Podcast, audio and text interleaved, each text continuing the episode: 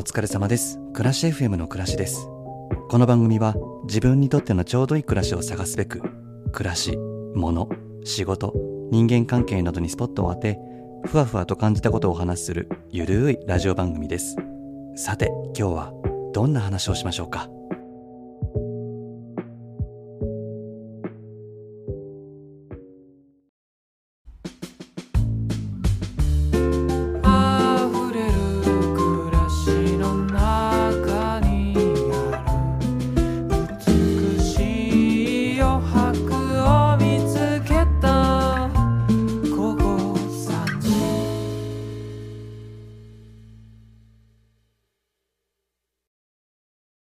暮らしのノート。日々の暮らしの中で、ふと感じたことを忘れてしまわないように、ノートやメモ帳にしたためる。そんな誰かのノートの1ページをちょっと覗いてみたくはありませんか？ポッドキャストに携わる方々に書いていただいたノートの1ページをご紹介する、そんなコーナーです。過去に配信した暮らしのノートを改めて収録してお届けします。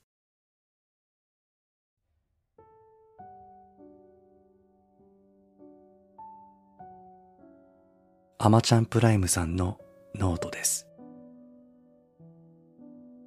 人生最後に食べたいご飯はみたいな質問がある。たらふくお寿司を食べる。最高級ステーキがいい。といった意見も聞くが、なんだかんだでいつもの味噌汁がいいかな、と、シンプルで慣れ親しんだものがいいという方も多いのではないだろうか。では、人生最後に挨拶しておきたい人はみたいな質問が来たら、何と答えるだろう。僕は近所の方々と毎朝同じ時間にラジオ体操をするのが日課だ。特に決まり事はない。ただ、同じ時間にそこに集まればいいだけ。そこにはラジカセが準備してあって、ボタンを押せば CD が再生されるようになっているので、誰かがボタンを押すと体操スタート。なんとなく担当が決まっていて、もちろん僕が押すこともままある。そこには60代から80代の方が多く来ている。僕は体操が終わるとそそくさと仕事を始めるのだが、体操の前後に井戸端会議をするのが皆さんの日課らしい。ある日の体操後、アマプラくん、今時間ある？と80代のおばあちゃんから声をかけられた。珍しいなぁと思って、はいはい、なんすか？と返事をした。最近、T さん見いひんやろそうっすね。年明けからあんまり。あ、でも、数週間前に話しましたよ。久しぶりに。T さん、先週亡くなったやって、もともと悪かったらしいわ。びっくりした。僕と T さんは数年前にラジオ体操を通じ顔なじみになった。以来、ちょこちょこと雑談する仲になった。おしゃべりでお茶目なおばあちゃんだ。娘さんと仲が良く、二人でどこかに行った帰りには僕のところに土産話をしに来てくれる。たまに本当にお土産をくれる。僕のファンを自称していたりして、人懐っこく愛嬌のある人だった。年末になんとなく調子が悪いようなことは風の噂で聞いていたのだが、数週間前に久しぶりにお会いしたので、回復されたものだと勝手に思っていた。T さん、久しぶりっすね。アマプラくんの顔を見に来たんやで。マジっすか。いつでも見れるんやけどな。また来てくださいよ。せやね。ありがとうね。これが T さんとの最後の会話だった。おばあちゃんの話によると、T さんは前々から持病が芳しくなく、他のサークルなども休んでいたらしい。そんな折、偶然道端で会った娘さんに、最近見いひんけど、なんかあったの？と声をかけると、数日前に亡くなったことを聞いたとのことだった。数週間前、T さんは、最後かもしれないから、みんなの顔を見に行きたい。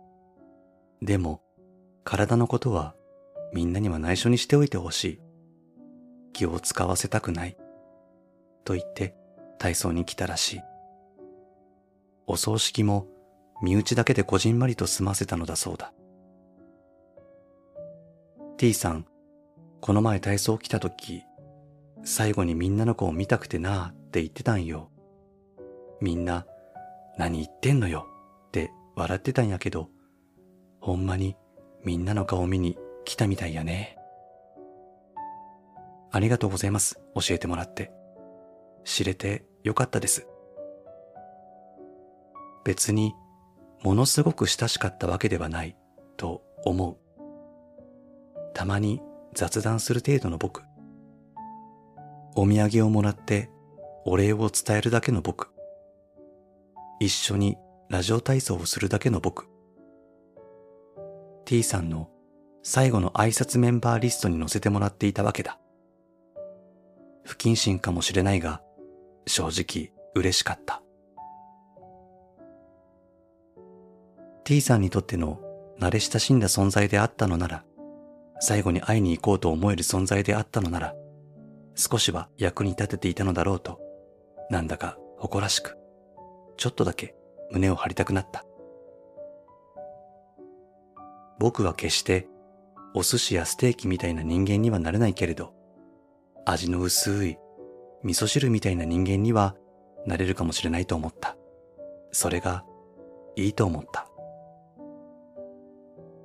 ぼんやりとそんなことを考えながら、今日もいつも通りラジカセのボタンを押す。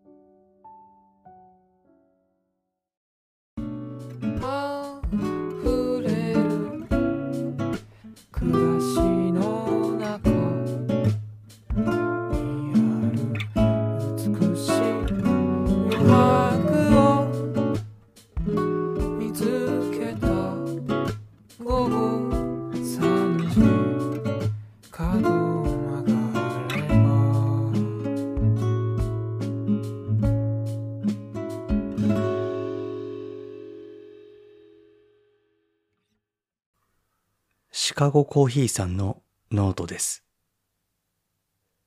日ごと夜明けが早くなり、空がしらじらと明るんでくる頃、日が昇るのを待ちきれないかのように、小鳥たちがさえずりを始めるのを、意識の遠くの方で僕は感じる。暗転していた夢の世界から、意識が舞い戻ってくるような覚醒を受け止めつつ、起き上がるまでの数秒間のまどろみをゆっくりと反芻してから、僕は枕元の iPhone で時間を確認する。アラームの鳴る3分前。だいたいいつもこうだ。まとっているものをすべて放り込んだ洗濯機を回し、ヒリヒリするくらいに温度を高めたシャワーで体の表面の感覚を呼び覚ます。覚醒の手助けというよりは、アイデアを引き出す儀式のようなものだ。今日を安寧に過ごす一助となる大切なアイデアだ。部屋に戻ってコーヒーを入れる前に音楽をかける。アンプを通して JBL の古いスピーカーから発せられるブラッドメルドーの重めの旋律がフローリングを這う。タンパク質と糖質摂取を目的に食事を済ませ、テーパードの効いたパンツにオルデンと V チップを合わせる。革のコンディションは今日も良好だ。1、2、3。玄関を開ける前に3つ数える。今日、一日を無事に乗り切れるように、心地よくここに帰ってこれるように、自分自身にまじないをかける。さあ、行こう。腰は立てて、へそを意識して歩幅は大きく。足の裏から膝、股関節、そして腰とそれぞれの部位で地面からの反力を感じながら歩く。イヤホンからはミシェル・ペトルチアーニの軽やかなピアノが流れている。今朝は幾分まだ冷えるが、気ぜわしくツバメが飛び交う姿も見えて、真新しい制服が全然馴染んでいない中高生がどこか初々しくって、新しい季節の巡りを僕は五感を通して感じている。ペトルチアーニの奏でる旋律は飛ぶように軽い。今日からチームに何人かの新しいメンバーが加わる。大丈夫だ。やっていける。心の中で僕は僕に言い聞かせるようにそうつぶやいて、意識をしながら大きく息を吸う。みんな、おはよう。はっと目が覚める。あ、この感じはまずい。夢の中で発した自分の声で目が覚めた。慌てて iPhone を確認する。おい、お前のアラームはちゃんと鳴ったのか？と壁に投げつけそうになる。とにかくシャワーへ。洗濯はもう今日は諦めよう。いや、今日もだ。一瞬の間、熱湯に近い湯を体にぶつけて、髪も乾かさないまま。メッセンジャーバッグに荷物を放り込み、ピストバイクで飛び出す。駅の駐輪場に自転車を投げ出し、ホームに駆け上がると同時にやってくる電車に滑り込む。ふう、と、一呼吸するだけの余裕があるだけ良しとしたいが、食べそびれた朝食、回しそびれた洗濯機、かけそびれた掃除機。乱れた生活に打ちひしがれる僕の心を支えてくれるのは、耳から流れる暮らし FM。混沌と怠惰の極みと言うべき僕と対極にある穏やかな暮らしさんの声に、折り目たらしい丁寧な所作を思い描き、僕は少しだけ姿勢を正す。背筋が伸びる。川を渡る車窓からは、花を散らせた桜の木に力強い緑がもくもくと茂っている。ねえ、暮らしさん、春が通り過ぎましたね。夜中に降った雨は上がって、今日は日差しが強そうですね。紫外線対策されていますか？僕はブツブツと頭の中の暮らしさに問いかける。理想として思い描く僕の丁寧な毎日は暮らしさんに委ねます。いいですよね。許してくれますよね。ねえ、暮らしさん。そうやって声の主に僕は胸の奥で許しを請う。こそこそとオフィスに駆け込みつつ、僕は小さく声を発する。おはよう。は。自分が発する声がまどろみから僕を引き戻す。枕元の iPhone で時間を確認する。アラームの鳴る3分前。だいたいいつもこうだ。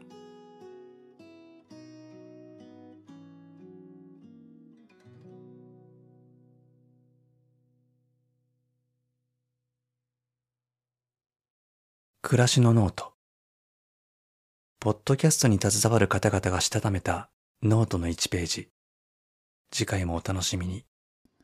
今日もまたあれがいいこれもいいと移り変わる気持ち心せかされるばかり。後でまた迷うなら今が無駄な気がしてでも何もしなきゃ何もわからないしな行き先と終わり時間が頭に